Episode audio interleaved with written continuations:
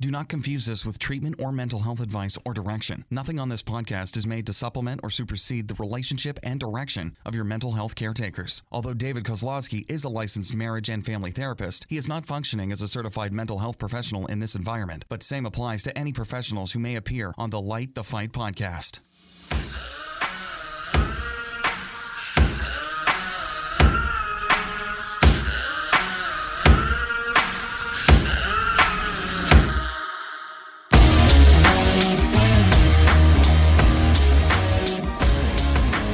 Hey, everybody, welcome to another episode of Light the Fight. Right. That's David rapping, you guys. Well, Or you DJ. know, I, I've always wanted to be a DJ. I've said it here many times. I'll continue to say it's one of my lifelong regrets that I was never official DJ. Like I was a DJ, the guy that put on all the CDs really fast at the house party because we didn't have an actual real DJ and people like, oh, I liked your music, but I never really got into it. So uh, yeah, I guess we'll never know if I missed my calling, but I would be DJ DK. So So it's important to know what your name would be, even if you didn't ever. exactly, because if you know, in, in another lifetime, maybe I will be DJ DK. And Here's my I'm- question Do you mean that you really wanted to have like a mixing board and you wanted to like put two songs together and then like do your own little riffs? So one of my best friends was a very successful big time hip hop DJ, became a music producer. So yes, that's exactly what I'm saying. I want I wanted to be like the adopted bastard uh Mexican, Polynesian, Caucasian uh Dr. Dre, right? Like I want to be Dr. Like I want to be like instead of Dr. Dre, I'd be like medical assistant Dre. You're like I'm not quite a doctor, but I'm not that good at DJ producing, but You're you know just like a phlebotomist level. phlebotomist. exactly, exactly. So, anyways, there you go, guys. Welcome to Light the Fight. As always, start off with something corny or stupid, or whether you like it or not. you know, your dreams are not stupid, David, whatever they are. I will tell you, you guys, what my dream, my lifelong dream was to be a wedding planner. Well, um, in some ways, you. And. I'm definitely like phlebotomist level. no, no, no, no, no, no. no. When it comes to wedding planners, you're like you do the cake, the flowers, you do it all. So, Well, let me just tell you, we um, may or may not have a very real situation happening. So m- my dreams may or may not be coming. gotta Okay. sometimes you gotta put those dreams into action, is what I'm saying. Okay, I don't know exactly what you're hinting to, but I have a feeling that since you have kids, eventually they'll get married. One more. You're- Yeah, we're not. This uh, wasn't not an announcement. Mm, okay. All right. and Brandon reminding me yet again that his mother is a cake maker. Just yes, in- makes, yeah, since you guys are not seeing the chat from Brandon. I can I can share that I've tried her cakes. They're amazing. So okay, good to know. All right, well, let's get back to the regularly scheduled program. For those of you guys that have fought, Light the Fight is brought to you, will hopefully always be brought to you by 1-800 contacts or community sponsor and they help us just have everything that we do here and everything that we need to do this pro this programming and pro- podcasting for you. And also Liingo eyewear l-i-i-n-g-o eyewear.com backslash light the fight. You can get $30 off your first order. And i'm wearing the glasses right now heidi those Liingo eyewear glasses or they you are always gotta be yeah, you gotta We're wear both them wearing- and we're not wearing them for the ad we're wearing them because we can't see It's an age it problem. just so happens that they that they be sponsor of the podcast of the podcast. Natural consequence of life. Yeah, we're Heidi and I figure out we're better at seeing blurry than seeing clear. Really good at that. Yeah. We're good at that one. So thank you again to our sponsors. We appreciate them very much because, like I said, we couldn't do this without them. So let's just jump right into it, Heidi. Let's get right into it. And we may, after we get some nuggets out there, we may finish the conversation on Patreon. We'll we'll, we'll see how much uh, we're able to get through. Um, and for those of you guys who haven't heard about our Patreon, go to www.patreon, P-A-T-R-E-O-N dot com backslash light the fight. It's our like little $5 a month way to support us. And we give you an extra video. Um, well, we'll give you the video content of our podcast there, but we also give you an extra um, video throughout every single week. So it could be answering questions. It could be like a, a 2.0 to our normal weekly episode where we continue the conversation there. So check it out, patreon.com. If you're not familiar with Patreon, not just with us, I suggest you check it out. Some of your favorite people that you're fans of out there in the world, um, they actually may have a Patreon. A Patreon, Patreon is the way that people can get paid without having to depend solely upon sponsorships and without having, in some cases, to sell their soul. Because a lot of people out there have sold their soul just to get the advertising dollars. Patreon, it's like for it's like for real fans. So, you know, if you're a fan, you want to uh, sponsor us, you want to get a little extra content, check it out. Thank you. Okay. And thanks to those of you who are already patrons. Yes, all, all of our Patreon members, whoop whoop, raise the roof. From DJ DK. Yeah, raise the roof. Hey. Okay. So Heidi, you, you present what is the topic we're going to talk about, and then I'm going to say something that you didn't suspect and take a different angle, and then we'll be done. Go ahead. Well, so the topic that I wanted um, to talk about is is something that I deal with on a on a personal level um and it's a topic that gets talked a lot like on artist forums or um, entrepreneur forums or mom mompreneur mompreneur what's what's that word that you like to say david? Mompreneur? mom mom mom i can't even say that. Mom momtrepreneur, momtrepreneur, momtrepreneur, momtrepreneur. Whatever. Um, so it's talked about all the time, and you know, the the buzzword that gets talked about is um, imposter imposter syndrome. And if any of you guys have kids that play among that among us, you, it might be like a totally different meaning of what the imposter is. But um, anyway, one of the things that I got thinking about, I was listening to an uh, another podcast of a mom who was talking about a, losing a son to suicide, and she was talking about um, this high, high achieving son that was, uh, you know, really held himself at a high standard in school, in sports, and in in everything that he did to the point that um and and she kind of was using perfectionism in there. And one of the things that she stated is that she really felt like perfectionism was a, a form of mental illness. And um as i like i said as i was listening to some different podcasts i was i was listening to one that was like this um, artist entrepreneur podcast that I listen to regularly, which I kind of fall into that category interestingly. And it was being talked about um, as kind of this imposter syndrome. And I was finding that I really could relate.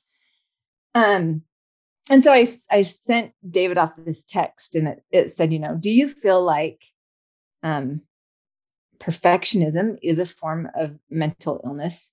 And um and in our conversation it kind of came back around to imposter syndrome. Now before we go on any further if you have heard the term imposter syndrome to me it feels like a little bit of a buzzword. And i was hearing it talked about over and over and over but i didn't really know what it was. Um specifically like these different moms or different artists were talking about um, suffering from imposter syndrome and i just I didn't really know what it was. And so while i don't have like an actual definition pulled up i think david do you have it yeah I, I got some I, am going to give you a little description of it instead because there's not like a firm definition, but just okay. I found one that's a it's a it's a good one. So it says imposter syndrome refers to an internal experience of believing that you are not as competent as others perceive you to be. While this definition is usually usually narrowly applied to intelligence and achievement, it has links to perfectionism and the social context. To put it simply, imposter syndrome is the experience of feeling like a phony. You feel as though at any moment you are going to be found out as a fraud, like you don't belong where you are, and you only got there through dumb luck. It can affect anyone no matter their social status, work background, skill level, or degree of expertise. The term was first used by psychologists Suzanne Imes and Pauline Rose Clance in the 1970s when the concept of IS was introduced. It was originally thought to apply mostly to high achieving women. Since then, it has been recognized as more widely experienced. This article discusses the signs of imposter syndrome. Okay, it says basically what it is. So let me just give you because these are this is the one that I found that I liked. So they have a couple. This is kind of similar, even though it's not an actual official diagnosis, but this is the way like you you have diagnosis. There's like certain characteristics that have to be met, right? So they said characteristics. Now you don't have to have all these, but characteristics of imposter syndrome could be um, some of the following: inability to realistically and inability to realistically assess your competence and skills, attributing uh, attributing your success to external factors, berating your performance, fear that you won't live up to expectations, overachieving, sabotaging your own success, self doubt, setting very challenging goals, and feeling disappointed when you fall short. So I think that if anybody listening, I, I, mean that that has got to be one hundred percent of of our listeners, one hundred percent of people, which which I know is kind of um, your point. But i i wanted to share like as i started to learn more about this and i'm thinking about this and i'm thinking about the things that stress me out personally and and if you if you indulge me for just a second i'm going to talk about myself in my professional as as david would call it my bedazzled self.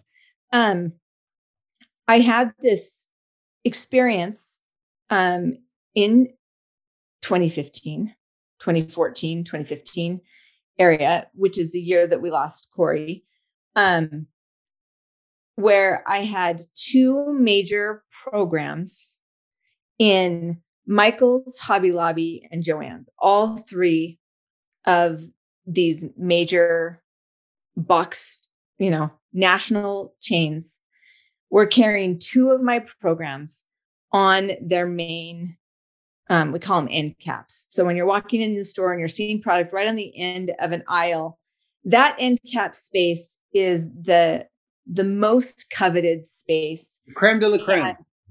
it and the expectation for production in terms of sales is extremely, extremely high. You mean they don't just yeah. randomly put products everywhere and just hope they do well? Yeah, one hundred percent no. there's a there's a business mindset. A okay, continue. And um, at that point, I think there was part of me that knew I would never, ever hit that again. That was like a once in a lifetime experience and and I can't even really talk about it in in a way that I should feel very proud of what happened because the the ideas were really great. Um, the work of the team to make everything happen were really great. But it never was about how great that was. It was only ever about what was next. And there was never a moment that I sat and thought, I'm so proud of myself. This was really good. I genuinely only thought, I can never do this again.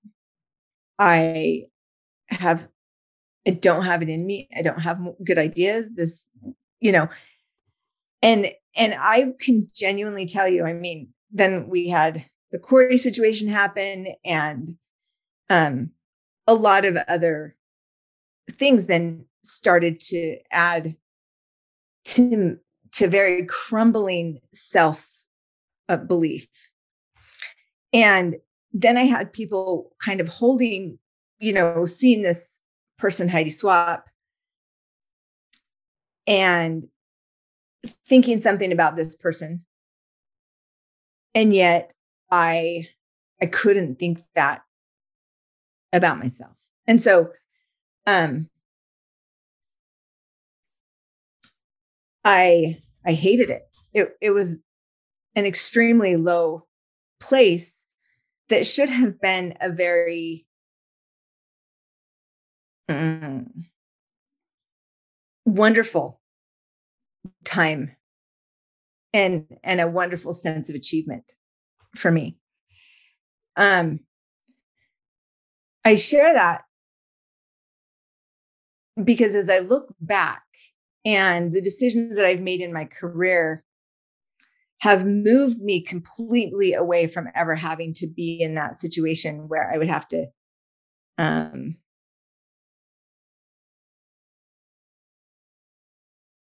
only be only be judged on what was going to come next after that highest pinnacle of you know like like if there was olympics for crafts that was that was me kind of getting the gold medal and never being able to come back and getting another gold medal but you know like even and and if i would say we're like an artist where you hit that platinum album but not a lot of artists are going to have multiple platinum albums that's way harder than getting one platinum album and so it's like hey do you have a fan following? Do you sell tickets to concerts? Yes, you can still have a great career and you're doing well.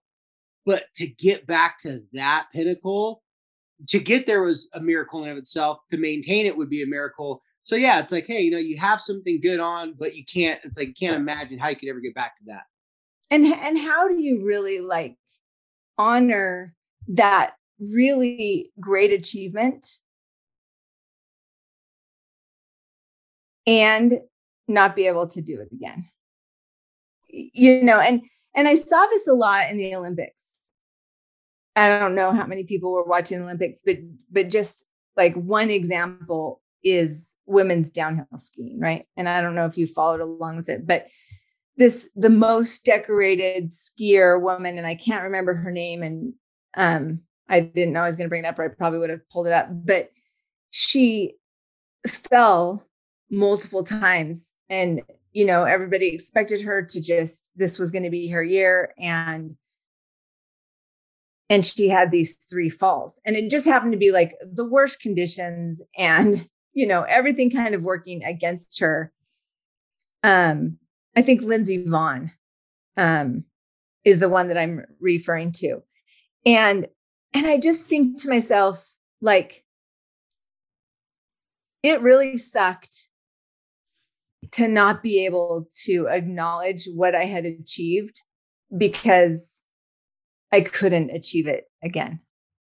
And and and so I mean that that's just one example of me struggling with some imposter syndrome in my in my career. Um I think that even if we drill down even more on a personal side, I can remember when Corey passed away and I was thinking to myself, and I shared this before on the podcast that like I'm a scrapbooker. I have portrayed all of these happy memories. I have shared all of these wonderful stories. And now you're going to find out that actually I was a I was a horrible mom and we we weren't a great family. You, you know that that was kind of how I felt. Um and so you know David, how there ha- you have to have you have to have run into this conversation. Um, David and I have actually never talked about this um, imposter syndrome conversation because I don't think it's normally talked about in terms of a parenting. Like a lot of times we're talking about parenting relationships, and so imposter syndrome really kind of lies in us as an individual I, I would think. And so maybe that's why it's never come up, even though it's something that once it's been defined and it's been talked about, I have struggled with it for years. yeah, you know, um, it actually came up uh, just a couple weeks ago with one of my clients, and um, and I, I I can mention what the story is without giving any way anything away from this client, and also yeah. Anyways, they would be totally fine with it, but I'm not going to say their name. Anyways, I'm just going to talk about the story. Um, their son is over 18, been living at home, and uh, moved out. Right, got a house. Right, parents they put their name on the house. They put the money up front. Like they, they put it all set up. Year after, he's been out of high school and stuff and everything. Now he's been having some issues. He's been struggling. Um, and he realizes he needs to to get off of his parents' financial support. And because he had such a bad la- year last year, his parents started giving him a gas card, then an open checking account, then this and that. Well, now that they're looking at how much he's been spending lately, it's like, ooh, it's getting way out of control. And it's been going on for months, but in recent months, it's gotten really bad. And so I had a conversation with him and I just said, hey, man, remember we said, you know, in the past that the goal was for you to be financially independent. So you could look yourself in the mirror and, and know that you've changed, you've come a long way because, you know, he comes from a privileged background. Parents have a lot of money. And he goes, yes, you're right. That's the final thing. Okay, let's do that. Let's start it. Let's go. He's like, but he's like, I, I I'm, I'm kind of scared to bring up these conversations with my parents. I'm like, why? He's like, well, you know, I'm, I'm dating someone and I have friends. And because to be honest, I feel like I, I've just been like, everybody thinks that I'm doing so well, but nobody knows that my parents are paying for everything. I mean, cell phone, insurance, everything. But he's been telling the story. Yeah, you know, I've been doing that. You know, like, so, you know, he looks busy and stuff, but he's not really doing that makes any money and they have to pay for all his bills. So he goes, I, I feel like I like it makes me feel nervous and weird to talk about this with my parents because I've always just like kind of it's like we don't talk about it. It's this unspoken thing. And I said, Have you ever heard of imposter syndrome? He's like, No, I haven't. I go Google it right now. He Googles it and he starts reading it. And you know, we're we're doing a you know Zoom call and he's looking at it, and all of a sudden he just drops his head. And he goes, This is exactly why I'm getting this pit in my stomach, even talking about this. Because my biggest fear is that I'm going to be exposed to everyone as just not actually getting by. And that all the things I have is because my mommy and daddy, and I've always said, I'm, I, even though my parents are wealthy, I'm not spoiled. He goes, but I guess I kind of am. They do everything for me. So we had a good conversation about this imposter syndrome. But the reason why I bring this up is that something actually helped him this is a person who's struggled. I won't say what they've struggled, been struggling with this past, you know, a couple years, but struggled a lot, like very serious struggles. Where like I could, his parents were just like, "Oh, let's spoil him." No, they're worried about his overall safety. So when you're worried about your kid's overall safety, sometimes you just roll up the red carpet and say, "Whatever the heck you need, whatever it is, don't even worry about it." And then when your kid's not in that place anymore, it's like, hmm, maybe we need to change the agreement because the agreement was for when you were in a bad place. Now he's in a much better place, right? So I said something to him that he said really helped him and encouraged him because he was feeling really bad about this imposter syndrome thing. And he'd asked me, he goes, he goes, goes, so is this something that like, can I get better from this? Is like, is this like a part of like my big issue right now? And I said, I go, would you be more surprised if someone said they've never felt any feelings of depression ever in their whole entire life or a person that you know is struggling with depression because I'd be way more surprised to hear someone they've never even felt depressed ever about anything. I said exactly. I said imposter syndrome is very similar to comparing yourself to other people. There's a saying that says, you know, the the uh, uh, comparison is the thief of all joy, right? I think that was Roosevelt that said that anyways, I can't remember who the quote was. I go, well, have you heard of that before? He goes, yeah. I said, well, if comparing ourselves to other people can make us feel bad, wouldn't it be an easy solution to just not compare ourselves to other people? Right? Just don't compare yourself to other people. Never do it again. Look at Instagram, see all the perfect, beautiful people, all the beautiful people, the beautiful people, right? Just see all those people out there and have no bad feeling. Just tell yourself, I don't feel bad that they're perfect and I'm not. Just don't, just don't think about it right? And when I told him that this is part of your human condition, like comparing yourself is, the trick is if it's natural and it's going to happen, which I truly believe, if you do not at some time in your life feel like you're imposter, have had those types of feelings, or have been scared to death because you've actually really been an imposter, And now you're like, oh my gosh, now I'm getting called out on it. If you've never had those types of thoughts or feelings or experiences, then that's very rare. That's not common. What is a what is is when it's the the problem can come when it becomes such a focus of yours that you either double down. That's why we say when people are ashamed, they hide. Because when someone feels like they're imposter, one of the ways of dealing with feeling like an imposter is double down, mean go all in on that you are totally comfortable and find that situation. I got it. Don't worry. I got it. And then you take on 30 things when you can only do three. Sound familiar, Heidi? Continue. So but like you're not but you're not calling people apologizing saying i bit off more than i could chew. I really can't do it. I totally oversold what i'm capable of doing. I feel horrible about it. it's like no i'm just going to figure it out. Okay well what happens is that's when the perfection that's when the perfectionism starts to get dialed up to a very unhealthy point. Just like with comparison. How do you know? The reason why i said comparison is part of the human condition because it's actually necessary imposter syndrome is necessary too, to a certain degree, of course, right? The degree that it's that um, comparison is necessary is the degree that we got to know where we're at, and the only way to know where we're at or how much something is worth it is it has to be compared to something else.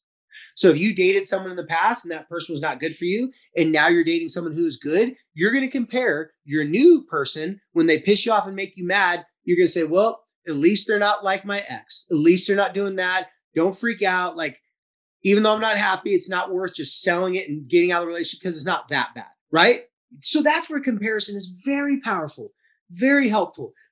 I bought a pair of shoes from one company, it sucked. Bought a pair from another company, awesome, sweet. Comparison necessary, we need it. But where it gets out of hand is the same place where it gets out of hand with imposter syndrome. When it becomes our focus and our fear when we're scared to be exposed because we know we're not being honest and real with our feelings our emotions what whatever it have be our job maybe we're sloughing on our job barely taking our job serious and we're just like waiting one day that someone's going to find out we're super scared. So instead of just going to them and saying hey listen you know i think i can take on more work and you know instead of like taking that initiative you're sitting there going oh i'm fine. I don't want to mess up a good thing. I'm just going to sit here and play it cool and then you get the call yeah the the general manager uh, is coming to town and says they want to meet with you. You're not going to be able to sleep that night. You're going to be freaking out because you know that you have not been doing everything you're supposed to be doing. And you want to know who suffers from imposter syndrome a lot? Teenagers. Now, let me tell you why teenagers suffer from imposter syndrome because they talk a lot and they haven't lived long enough to do a lot.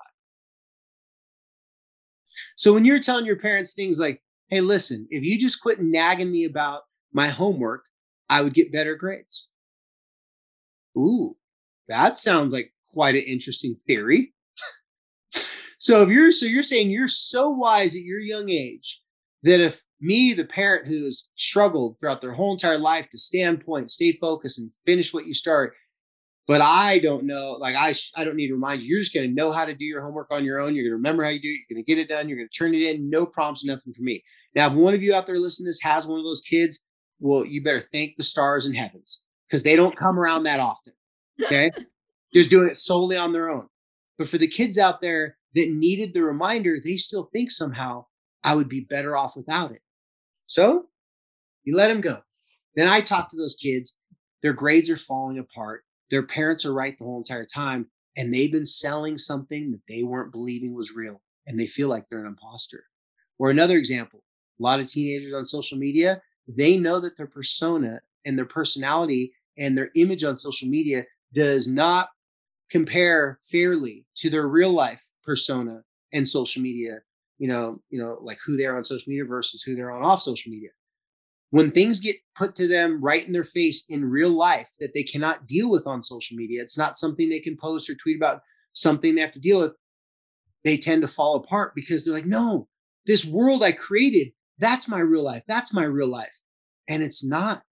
You know, I've been thinking about this for a long time. And one of the drawbacks I think with social media, I think everybody can, to some degree, uh, say that there's valid in, in this, this statement. Social media has probably given our society, maybe other countries, but definitely our country, an increase in people that have narcissistic thoughts, behaviors, and actions. Okay. I don't think, and I'm not saying everybody on social media or everyone that has lots of followers on social media fit in that, but I'm saying I think it's creating more characteristics and personality types that fall into the the narcissism because it's a lot about self attention sometimes for some people, right? And I think part of it has to do with, and this has happened with so many of my clients, and you know, I I might have been border on this a couple times my, myself, my life. When you are an imposter and you know you're faking something, and it's not a syndrome, it's a reality, and you know it, but maybe other people know it, but you know it, right? Some people they hold off as long as they can, but as soon as something exposes them, they break down. They have you know a lot of issues at the moment. They break down because they're scared to death because they know their time the, the clock was ticking. Other people say, "I'm going to pretend that it's actually real." That I'm not in error in what I said. I'm not a jerk. I'm not mean. I'm not this. I'm not that. Because that would require a whole lot more work for me to face that and for me to change, become better. So I'm just going to double down. I'm going to go on the attack. I'm going to act like my opinions and these things are misunderstood by you. And they really go all in on that, uh, on that mentality. I think because imposter syndrome is such part of our human condition that if we don't address it properly, just like with compare, comparison, if we don't address it properly, we don't realize that imposter syndrome is a great is a great way for you to put yourself in check if you're being an imposter. And it's also a great way to ask yourself hey am i being an imposter? Because guess what you guys? Being an imposter is not good. Did we not i don't know if we even clarify that's not good. So if you're an imposter and your brain does not buy bs our emotional brain can be freaking out all the time saying we got to do this we got to do this and our logical brain will be like well if we do that then we get fired and we can't pay our mortgage okay, maybe we better not do that, right? So there's a part of us that balances out. So when someone comes to me and says, hey, listen, I feel like everybody's saying that I'm not real or that I'm being fake and this and that, I'm like, I'm not saying you are, but maybe there's parts of you that are. I'm not saying you're a fake person, but maybe you're not being honest with yourself in these one or two different situations. When they look at it like that, they go, wow, it's true. I wasn't being honest with myself. I have been an imposter. I've been acting in this scenario. So then it leads them like guilt to wanting to do something about it. Imposter syndrome is shame. That's that's where it's it really at its worst is shame, but at its best, it's also shame, just in a different way. So at its best, it's a type of shame that says, you know what? I can do better. I can do better than this. What am I doing? I'm not being honest with myself we most adults listen to podcasts and think of two or three times in their life where they were totally in on their own lie. They're like, yeah, I'm totally fine. This relationship makes me happy. I'm okay. It's fine. Like whatever the lies they're telling themselves are like, I'm happy in this job that doesn't treat me well. I like whatever lies we've told ourselves, we could look back in our life and say, that was a lie. And I wasn't being honest with myself. So imposter syndrome, when it's good, it's like that guilt, like, hey, this isn't you. You know you should be doing better. Go do something about it. When it's bad, it's the shame that says, hide, don't let anyone know. Or do the opposite and pretend like you're the best at it when you don't know what the hell you're doing. Okay, I'll shut up for a second. Things, Fire hose you with Two things kind of at play. Um, and I like I like this concept of being able to use it to do a self evaluation. Like, am I being real? am I showing up as myself? Am I being true to myself in XYZ? I think there's another place where you are, and yet those voices in your head are telling you that you're not as good as you think you are, or you are doing your best and yet you're kind of being super hard on yourself and you're the one that's kind of dragging yourself down. And I think that both of them, it, it's like these two sides of, of the spectrum, maybe even um that that both of those are are kind of natural feelings, right? Well, hey, think about this real quick, and I, I I'm going to say this, and I want you to elaborate on it. Think of how many young actors how many young celebrities, for whatever they're a celebrity for, athletes, actors, um, definitely musicians, right? Younger musicians. Imagine why so many of them have struggled with addiction at a young age, struggled with mental health.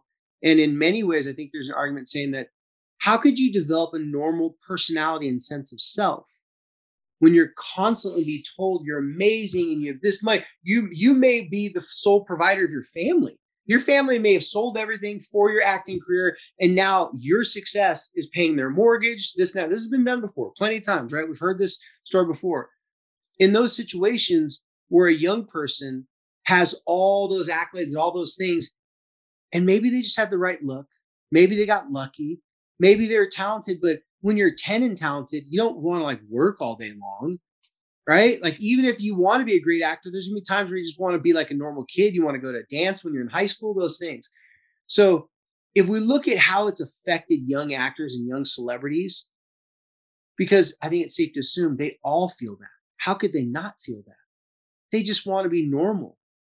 I remember everybody knows who Justin Bieber is. I'll never forget. There's a, a TV show on MTV. It's not on there anymore, but it's called Fantasy Factory. You remember that one, Heidi? Yeah. So Rob Dyrdek big like mogul skateboarding and stuff. Anyways, he had this TV show, and one of his guests, he'd have random people come by the Fantasy Factory because he got really popular. Out of nowhere, Justin Bieber came by. Well, it turns out Justin Bieber was a huge fan of him. Now, Justin Bieber is richer than Rob Dyrdek. He has more girls in the world that love him, but Rob Dyrdek was an older guy that kind of had this street swag and he had a lot going for him, right? Rob Dyrdek in the episode, I don't know why he does, he bought him like one of those uh, those T-Rex motorcycle cars where it's like um, two in the front and one in the back, their wheels, and you drive it like a car, right? He bought him that. And Justin Bieber like looked at him like a little kid. He goes, Thank you so much. And like he looked like he was about to cry. And I looked at that moment and I remember thinking, Justin Bieber can't believe he's Justin Bieber. He doesn't know how he got here. He just wants to be he was like looking up this guy because his big brother, like he was like, he could have bought freaking 30 of those things. But what broke him down was that it was bought by a guy who was older than him. And by the way, Justin Bieber is one of the most hated males in the country by other males, not by girls, but by other mm-hmm. males. So I was watching in lifetime someone that obviously has to have some level at well, probably a very high level imposter syndrome feel like they're normal for a second and it wasn't even about how much the gift cost, about this guy got it for him. And he felt like I'm a normal person. Someone's buying me a gift. When it, with all his friends, who's going to buy him a car? He's the richest one out of all. Right. Right. It's, and, and it's true. I think that, I think that there's some value in this conversation. And, and from the beginning, when Dave and I talked about this, I wanted to say, let's kind of normalize some of these feelings and some of these experiences. Because if we sit and talk about someone who's totally fake and they're just a sham and they're just so full of it, I mean, these stigmas of somebody who and and we can all like sit and evaluate like the people that we know in our life who we think you know they're totally they're totally fake yeah. Um, but in a sense, we're calling them an imposter. Exactly. Exactly. And so I, I want I want to say, like, if you have a kid or you yourself is suffering from these feelings, first of all, I think that we need to acknowledge, and I love that you said this earlier, it's part of our human condition to maybe portray something that we aren't yet. Maybe um try on or be a certain way in order to fit into a certain genre that might not be quite who we are yet. Maybe we're trying it maybe that is who we want to become. Maybe that's how we want to be. Maybe we find out it's not how we want to be. I think that this process of being something and someone that you're not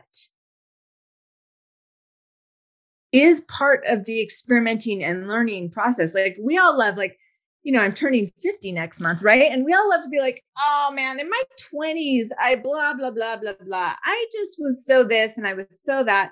I was so full of bull, you know, because when we're 50 and there's like memes out there like 50 year old women don't give a this and that. And I'm waiting for when I don't give a this and that because I would appreciate I think I would like that. But I think that as we go through our lives, it's part of our learning process to be like, I'm going to try on this hat. I'm going to try on mm. this um, personality. I'm going to try on this vibe. And maybe I'm going to like it and maybe I'm not. Maybe that's really who I am. Maybe it's not who I am. I don't think it's a bad thing to try these to, to experiment with who you really are because how else are you going to figure that out? Yeah and and that's why the the in when it's healthy the um the impo- the feelings of that you're imposter am i fake? Am i it's a great self-assessment. Yeah. It's a great way to be like am i tripping? Am i okay? Am i getting my own head? You're trying to you're trying to best friend yourself. You're checking yourself. And i think that in and of itself is not bad but if we forget that that's what it's supposed to be for, we can obsess. We can become very perfectionism, like perfectionism. We can become a perfectionist about that. Then that's where it starts to tilt over from I want to be really good at this thing and I want to figure it out to this thing defines me. Yeah, I I like that a lot. Um I was thinking about just in the last 2 years this world that we that we've been living in this this COVIDy world, um, it's affected all of us in really different ways. Um, and I think that there's a lot of reports, there's a lot of people talking about how negatively it's affected like kids in school. Mm-hmm. Um, and how maybe negative it is, has been for kids to be behind masks or or any of these different things. Well, I think for for me, and we kind of, you know, as I kind of spew my own struggles to everybody here for a second, um, it's interesting that I used to like be going into the office, be in meetings, speaking at events, being traveling to teach. Before COVID, I had so much on my plate. Um, and COVID came and everything just came to a screeching halt. And I was so grateful. I loved the stopping. And it has been hard for me to want to get back into going out and speaking at events and being back out there and putting pants back on from sweatpants or whatever, you know, like, and I had a good friend recently say to me, you know what? This is not you. You are somebody that likes to put yourself out there and likes to teach these classes. And, you know, um, I've been doing kind of that self assessment that after this last two years, I've gotten real comfortable with not putting myself out there and with not having to get dressed get dressed up and not having to go somewhere and have these expectations on me. And i have to admit that i've kind of gotten comfortable not putting my not um, pushing myself. And so i think it's kind of also an opposite form where we do have to keep ourselves in check and say am i being who who I want to be? Am I striving to be this best version of myself and and I think at the same time it's okay for me to say I used to like that and now I don't need that. Yeah. And well, other things are more important or whatever. I no, I, I agree with you. And I think that's the reason why as parents, we're always telling our kids who they are, like the way we see them. And then we're telling them, don't forget who you are. Like, you're not that type of kid. You're this way. Like, we're always trying to to nudge them and to see what their full capability and potential is because they're always going to doubt themselves. Shame, things are going to shame them. They're going to shame themselves. They're going to feel like, am I really faking it? Because, you know, I'm, I mean, you know, everybody says fake it till they make it, right? Well, you really start to do that in middle school and high school. A lot of times in elementary school, kids get bullied and they they walk right into it. They don't even know what's happening. They don't realize that something about them because as they get in middle school and teenage years, they go, okay, how do I have to dress to not get messed with? How do I have to get dressed to get attention? How do I have to get dressed to be taken serious or tough? Like they they vibe out all those things. And you know, it's it's we're always trying to do that with our kids, but this for our listeners is really do the same thing for yourself. If you're being hard on yourself, it's like, oh man, like, you know, if people only knew that I didn't do this, I didn't do that. You could say, okay, it's true. If people knew that, I would feel bad.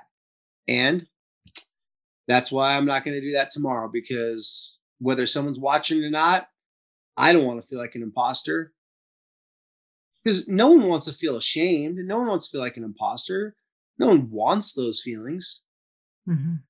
So that's just a simple, basic way to um, to you know once you recognize that you're having those types of imposter type thoughts and feelings, or wondering if you are or not. It's like, hey, you know, am I just being hard on myself right now? Is this something that's a real issue that I need to change? What is this? Those are all great self assessments. I think that we can both do that. I mean, we're always talking about modeling, but as we do that with ourselves and kind of maybe share some of those thoughts with our kids, that I mean, they're gonna they're gonna know our imposterism better than anybody. Oh, of course. um, I think that opens up an opportunity for us to have these conversations with our kids because a lot of times, and this is something we talk about a lot, kids are having these thoughts and feelings inside their head, and they might just think there's something wrong with them. They don't realize that there's actually a name for this these feelings, or they don't they don't realize, oh, so it's normal. Other people also feel this. I'm not the crazy one who's who's having these feelings. And so i think that um it's something worth talking about or helping your kid to see inside themselves like this is a thing and this is what you can do about it yeah and this is what i try to do about it and how i've experienced it it's a great conversation Heck yeah. Um. Let, them, let them know it's normal. You beat yourself up too. And this is how you deal with it. Yeah. And and so at, at the end of the day, I think that anything, you know, just to loop it back to the beginning when my text to David was like, do you consider perfectionism a mental illness? Um, it's almost like anything taken in an, in its extreme like all the way pushed to the end of this this the extreme perspective side of the spectrum yeah that starts to become a mental illness type of a situation yeah being too happy and being like excited with tons of ideas that's manic. Like that, that's yeah anything to an extreme is usually not you know really good. So yeah i couldn't agree more. Always kind of as david likes to remind me just kind of bringing it into the middle. You don't want your porridge to be too hot or too cold just right. Just right well to all of you guys who are listening and um, hopefully we've given you something to think about and maybe even just to watch out for in yourself and also in your kids. And probably because everybody experiences this to some degree, probably a great place to have a conversation and connect a little bit about it. Yeah. Um, it's very similar to conversations like, hey, everybody gets anxious, everybody gets depressed, everybody feels like maybe they're a fraud and people saw through them because in our groups that we did at Quit Tripping for years, and now in the classes, you know, we're doing a version of it. Kids are always blown away to find out that other kids are going through the same crap they're going through. And even though we'd like to think that, gosh, you know, like that's cool, but guess what? Us as adults go through the same thing. we're always surprised to hear that a neighbor or someone that we go to church with or someone that we work with or whatever you know however you run into people that someone is going through a human experience that we can relate to but we're surprised and relieved simultaneously. Grateful right? That we aren't grateful. the only one. Yeah nobody wants to be the only person with egg on their face or you know you know bad choices and behaviors in their past. Like no one wants to be the only like we want to feel like hey we're not abnormal that's actually somewhat normal in a lot of ways and so, yeah, these conversations when your kids here, you know, when you talk about with people, you know, yeah, people want to argue, hey, is this a real condition, not condition? Is this something that, you know, only women have? I was reading stuff on online about it. I was like, it sounds like someone who's being hard on themselves and checking to make sure that they're not getting, you know, like a little too cocky or something. By itself, it, by itself, it's innocent. You take it to the extreme, then it starts to get a little dicey. Right. So, anyway, thanks for listening to my to my own little my own little rant and my my own little self-assessment yeah um, but i definitely think that um looking for these opportunities to connect on a human level between a parent and a kid is invaluable and yeah. um and this is this is one probably that that our kids could really relate with us so thanks, David, for your perspective on that and sharing. And thank thank you to you listeners for showing up, for trying, for trying to constantly improve yourself. And thank you for for helping us to light the fight.